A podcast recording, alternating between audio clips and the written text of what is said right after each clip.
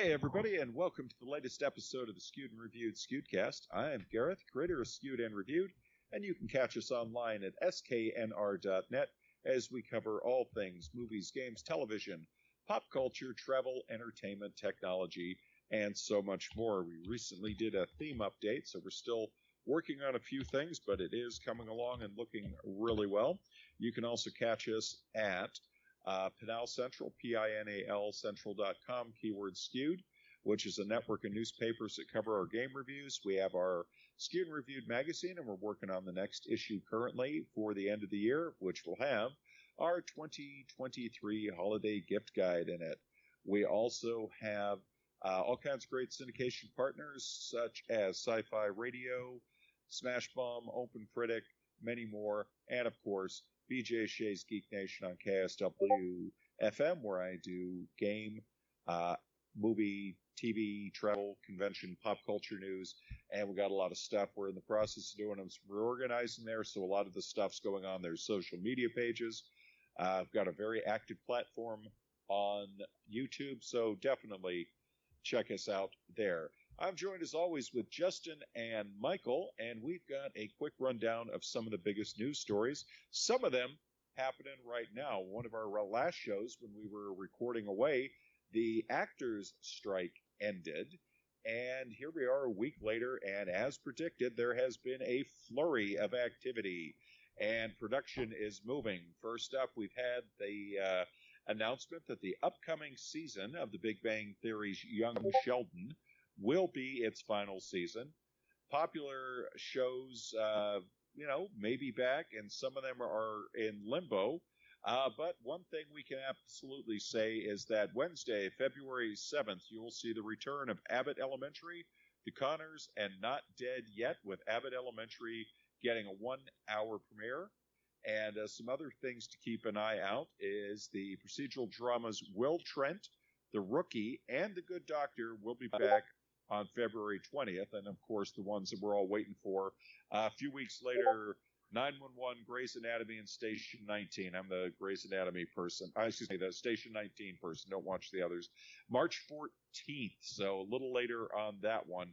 Uh, unsure of the episode counts at this time. Now, of course, uh, take the good with the bad. Things such as A Million Little Things, Alaska Daily, Big Sky, The Company You Keep, Goldberg's, Home Economics, and in a surprise move, the rookie spinoff Feds uh, got the axe and will not be returning. So let's start with you, Justin. Uh, surprised that they're coming back that quickly, and surprised about uh, some shows getting the axe uh, that were in limbo.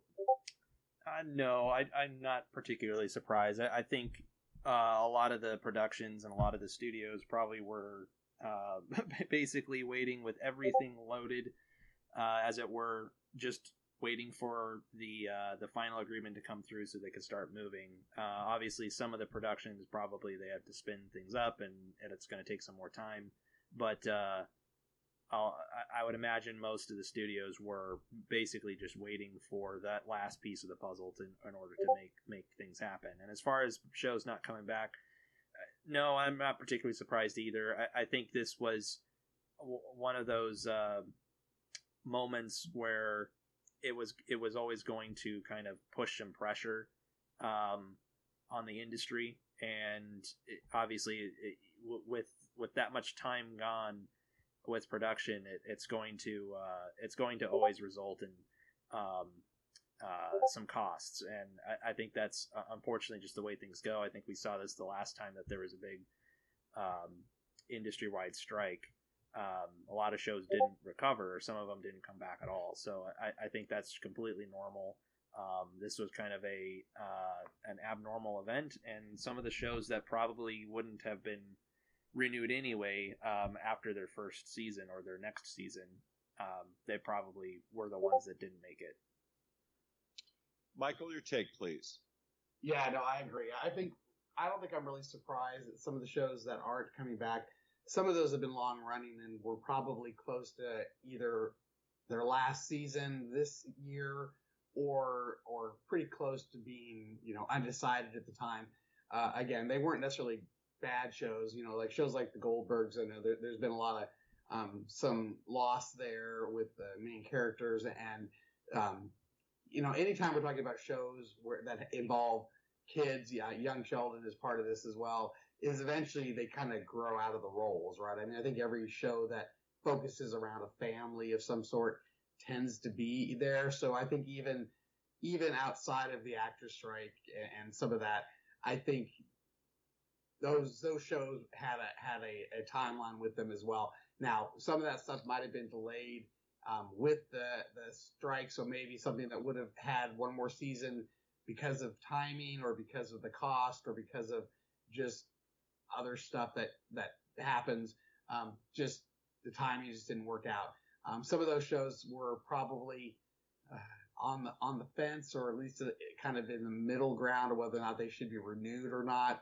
And with the with the new um, deals that were, you know, the new contracts that were signed, I don't know how much that would have impacted um, this particular season, but there's clearly would have been some impact. I think at the end of the day, um, they had to look at the numbers and determine, you know, was this show maybe the show was profitable before, but it was not going to be profitable again. And some of those decisions had to be made. And again, some of these things we hear about cancellations all the time that aren't necessarily related to this at all. Um, some of them might have been on the the chopping block well before the strike, and it just happened to be that once the strike was um, formally, you know, resolved and the contract signed, we just got the announcement, something they didn't announce before. So again, I don't, I think this is all business as usual. Some of them might have had a little bit of a of a, a life for another season or so, but realistically, a lot of them probably were kind of nearing the end of their run, anyways. Um, so I wouldn't say anything was necessarily surprising. Um, whether or not you know, and, I, and to Justin's point, I agree that I think is I think a lot of this stuff is queued up so that the minute the paperwork was signed, they would get back to work and be ready to go. Um, some of these were probably already shot to some degree or were in the process of, of completing their the series, uh, the season, um, and just getting everybody back, you know, going as quickly as possible. I think they had they had been prepared for that for a long time. So I think it's good. It's a good sign that this stuff's still going to be released. Uh, there isn't a big impact to schedules, at least not as much as we might have thought there would be. You know, ultimately, I think that'll that keeps things moving in in a positive direction for everybody involved, and you know, we'll just go from there and see how things go. The young Sheldon thing was a bit of a surprise for me because they had been giving it multi-year orders, and I understand part of the reason behind it. I'm curious if the announced but yet no details next spinoff or Big Bang Theory is still going to happen. Uh, where I'm looking at it is supposedly at the end, and this I don't think would be really any spoiler, but uh, people have said, okay, well, if you look at where they're going with this season, um, this is when he hits a certain age, about 14, and we know that he goes off to college in California. So I think they were probably faced with okay, so he goes off to college in California. Do we want to continue a show with him on his own, where essentially his family is out of the picture, or reduced to just guest stars and that sort of thing? And I think they decided, um, unless for all we know, you know, maybe the next series is young Sheldon the college years or something like that. But they apparently decided no, you know, once the young Sheldon's about his time in East Texas, once that is done, uh, we'll go from there. So uh, it'll be an interesting thing to see. And of course, there'll always be the big scramble to try to replace it. Now, um, a lot of other stuff coming along. I did want to mention uh, a few things, but I, I do think we should definitely look at the box office. So this weekend we have the Hunger Games: The Ballad of Songbirds and Snakes opening, and uh, got to see it. Very enjoyable, very well. Uh, could be one of the best, if not the best, in the series. Different from the others, obviously. If you've read the book, you'll know what to expect. But it is a very solid adaptation of the book, and um, a lot of really good acting, very good performances in it. Now, this is paired uh, w- uh, on opening weekend with Eli Roth's uh, live action version of Thanksgiving. Also saw this. This is the horror film that grew from his fake trailer from the Grindhouse movie. Um, interesting enough, he didn't choose to make this the grainy kind of retro looking thing that it was implied in the original Grindhouse trailer. This is a little mix of campy humor and horror set in a modern setting. Entertaining, but you don't kind of know what to get. Kids get their choice of trolls band together, and there, of course, is the comedy Next Goal Wins, which I have seen, which is very entertaining. Problem with this is, let's not forget the Marvels is out there. It's still struggling to find an audience, and with this level of competition, and with Napoleon and Wish uh, coming up very soon after, uh, this could bode very badly for the Marvel Universe. So that is where I wanted to lead into. They got a bad box office showing right now. I'm going to wait and we'll see what the final numbers are. We've seen movies not do very well to begin with, and lo and behold, let's not forget everybody wanted to write off The Little Mermaid. Uh, various other recent Disney releases, people wanted to write off and end it like, um, uh, oh, Michael, draw, help me out here. What was the recent one with the fire? Uh, Earth, Wind, Air, and Fire, the uh, Pixar movie.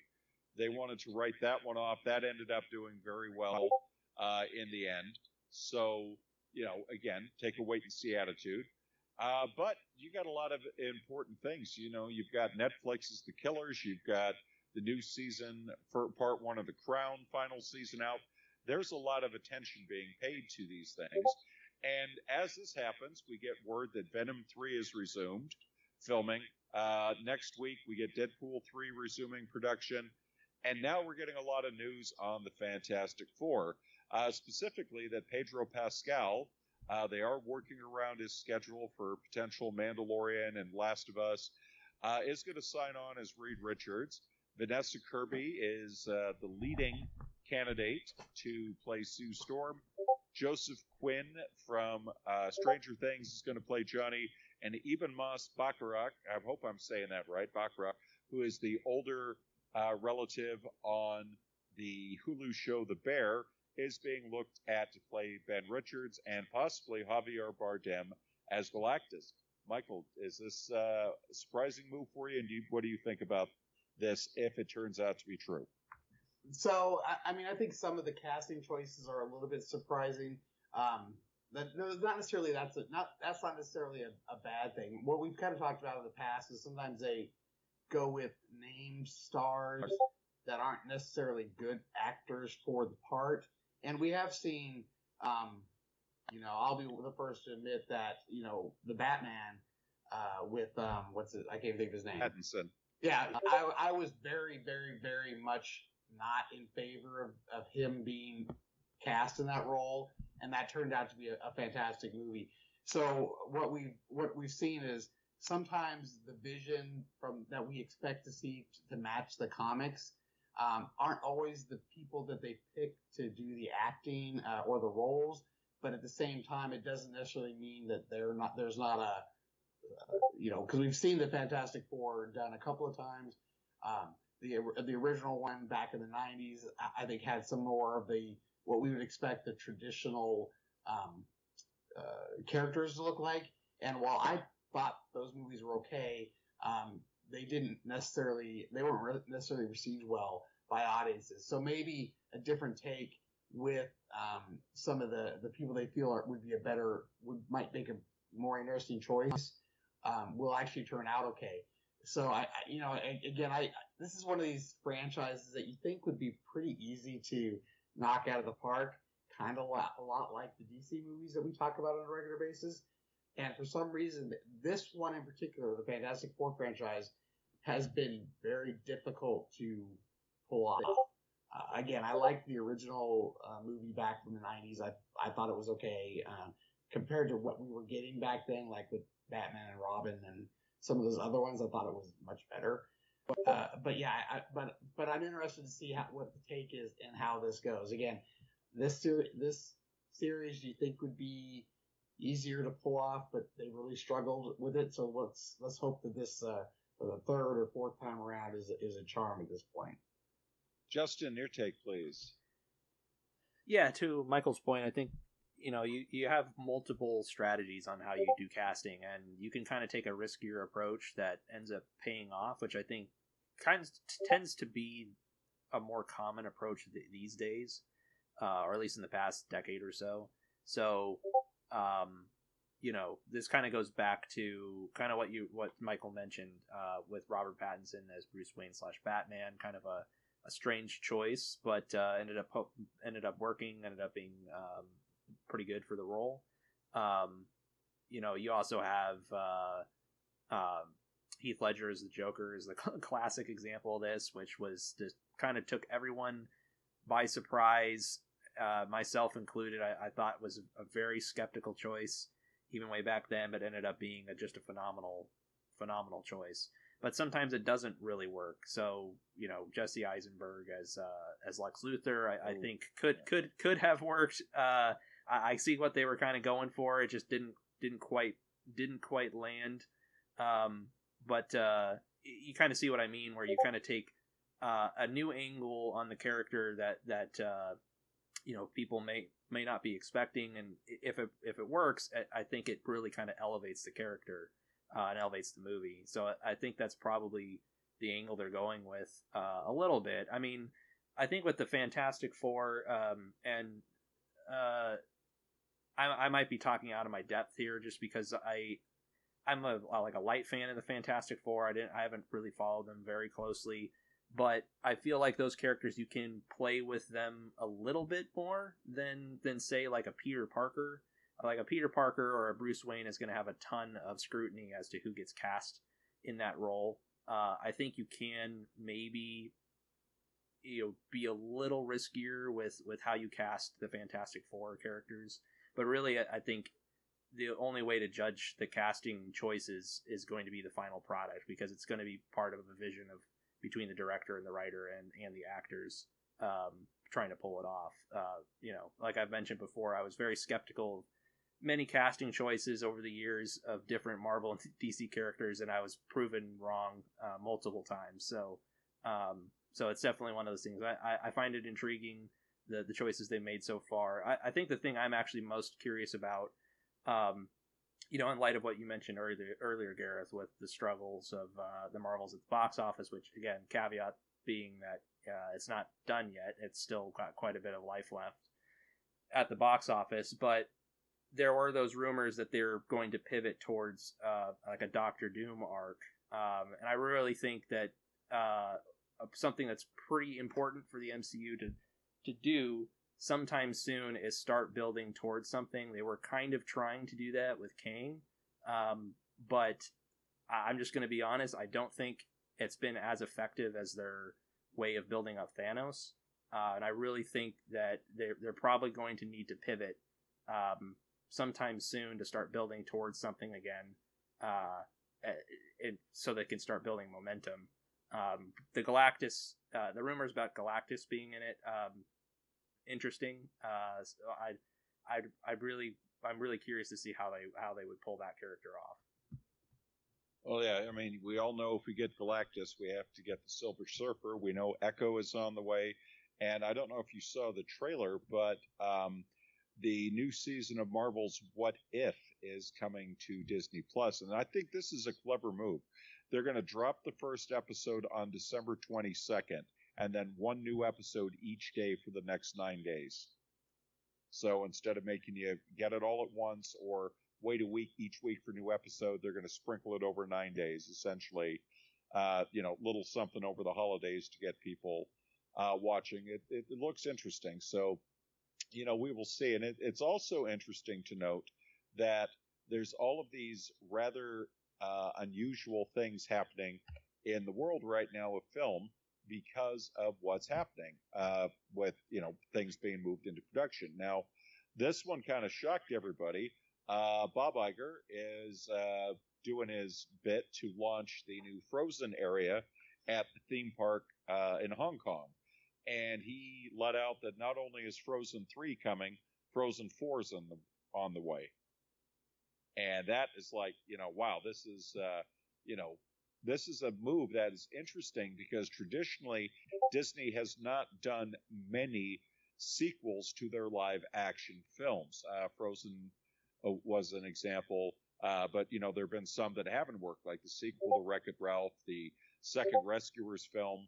Uh, a lot of the other sequels that they've done have been more of the direct-to-video uh, variety. So for them to not only say, "Yeah, we got a third one," but another one's coming, is an interesting shift. You got Dwayne Johnson saying that the live-action Moana is coming. There's been some talk of a uh, uh, a sequel in the animated form for that. And then, of course, we just recently had the trailer for Inside Out 2, which lit up the internet and did exceptionally well. Uh, you know, I expect to see a lot of animation. We had news that Harley Quinn was got renewed for season five, and while it's not traditional animation, we're going to be seeing the Ted prequel series in January. Uh, so looking forward to seeing how that all plays out.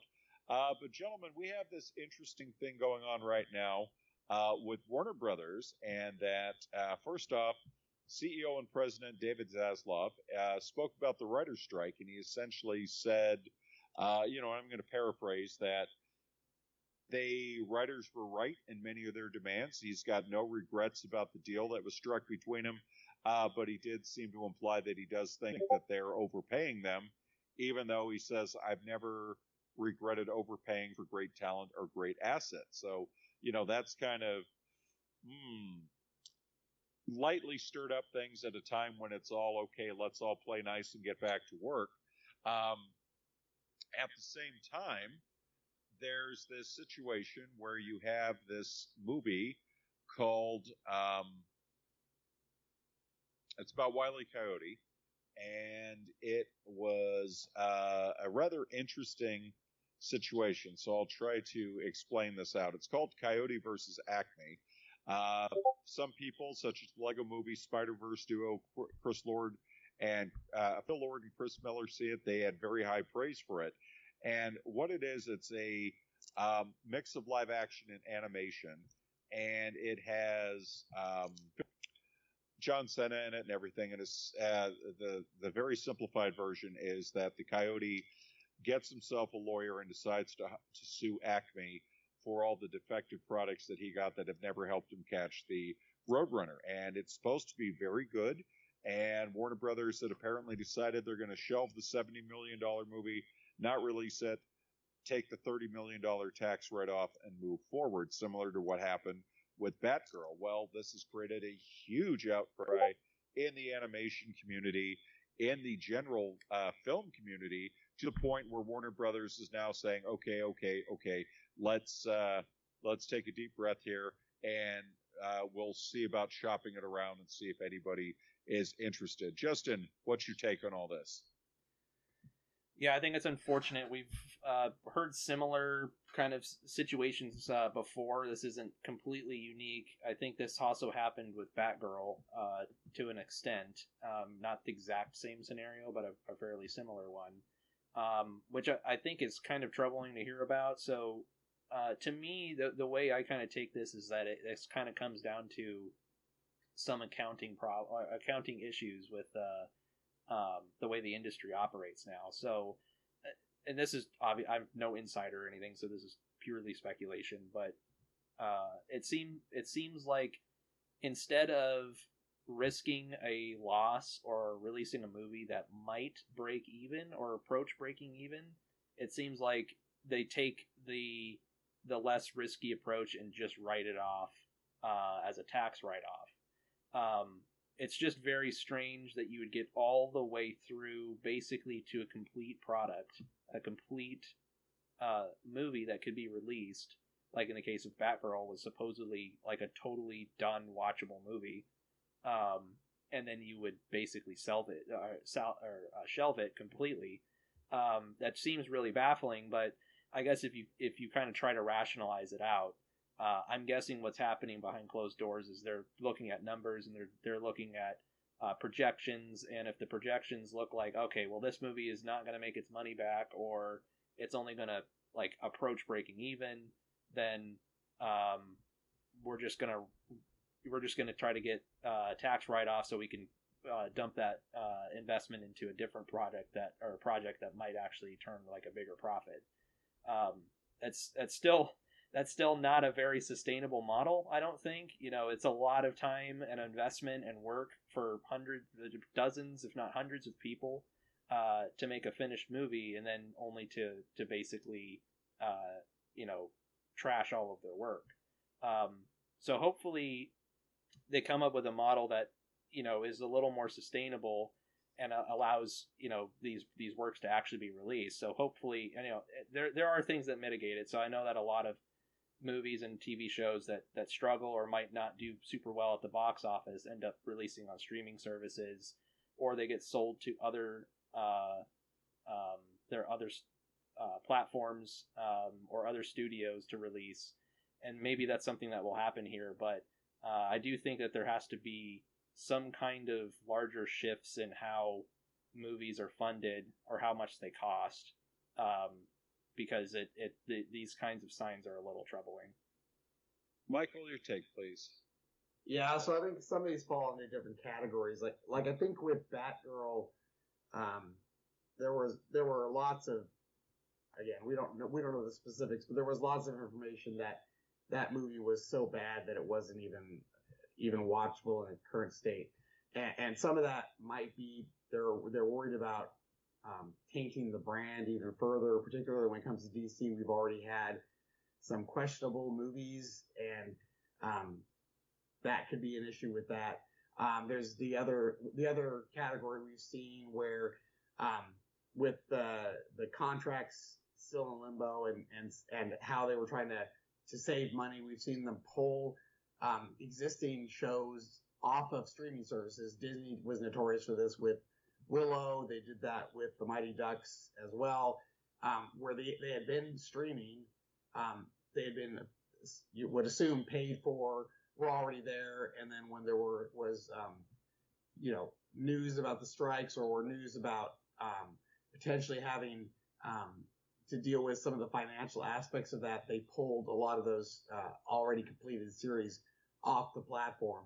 And then I, I think with Warner Brothers, in particular given the, the backhanded compliment where, oh, we were paying them too much, but oh, we never scoff at paying people too much that are are good. I mean, that's that's pretty much a backhanded compliment. And, anyways, um, to to Justin's point, if this movie they felt either wasn't going to make enough money to have to pay the new contract royalties, it would be a part of well it will cost us less to shelve it and not not release it than potentially release it, maybe not make enough money at the box office, uh, you know, maybe break even at the box office, but now we have to pay these additional royalties to the writers or the cast or, or whomever to take it to streaming or whatever.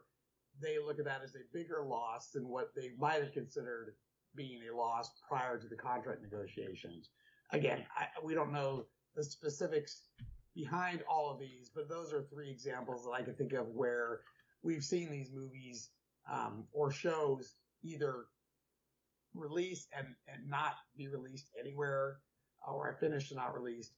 Um, movies where or shows that have been streaming, but now there's a potential financial impact that wasn't there prior to when they released it, or they weren't going to be able to make the money off of it, so they removed it prior to that becoming an issue. Or they simply, you know, pre-contract things looked okay.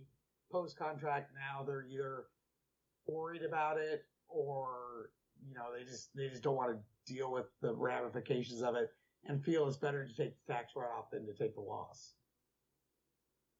Yeah, and that's very interesting. And like, here's here's a little twisted one that did go and has been below the radar. But let's not forget that in November of 2022 and wrapped in early 2023, this little movie called Beverly Hills Cop 4 was filmed, and uh, we haven't heard a peep about it. And you know, so it, it's interesting because rumors are kicking around that Eddie Murphy and Kevin Hart may team up for a new 48 Hours movie and stuff like that. And I'm kind of like, well, um, you know, believe it if it actually happens. These rumors fly around, but these are exactly the kind of projects that streamers may start to jump on, going, okay, uh, it's got name recognition. Uh, we don't need to spend a hundred million dollars making it. Hopefully, depending on how much they pay, because let's remember now they have those deals in place where they can say, well, we're going to give you this much, and if it makes a profit, uh, then we can catch you on the back end. So a lot of interesting stuff. The final thing I wanted to mention briefly tonight is Comic Con Open registration for San Diego Comic Con. If you missed out on returning registration, uh, or if you have not gone and you are looking for a chance to go, make sure to go to their website and check it out. They are going to be um, getting going, I believe, Michael, is Saturday morning, isn't it? Yeah, so Saturday morning, 9 a.m. Pacific, uh, 10 a.m. Mountain Time, where we're at. But yeah, 9 a.m. Pacific, you have to be signed in prior to 9 a.m. Uh, as soon as 9 a.m. rolls around, they will start allocating those who are signed in um, to the various buckets. And then if you're lucky, you'll get an opportunity to buy. Um, with uh, last, I, I, think that what I saw between the last year and this year with the, the folks who were returning is that everything kind of sold out about 10 minutes earlier than it had the year before. Um, and, and, so obviously uh, th- those are returning guests, so it, it could be worse or better, I guess, depending for open registration. Uh, but yeah, obviously you want to be make sure you have an account. Um, you know, make sure you're signed into that account. I think you can sign in up to an hour in advance. Uh, we usually sign in at least 15 or 20 minutes in advance. And then as soon as you, uh, as soon as 9 a.m. rolls around Pacific time, uh, they hit the ball rolling and you go from there. And uh, also talking about ticket sales, PAX East uh, has started its um, ticket sales, $67 a day, four day badge, $250. Uh, so that is uh, uh, what's going on in the world of conventions right now, or at least the major convention news. There's always stuff. Uh, other than that, folks, um, that's going to do it for us this week. So I hope everybody has a very healthy and happy week ahead. I hope you have a fantastic Thanksgiving if you do celebrate that, because we will be back on to chat with you after that. And uh, stay safe if you go out on uh, Black Friday or any of those shopping days, and stay warm. Till then, take care. We'll talk to you later.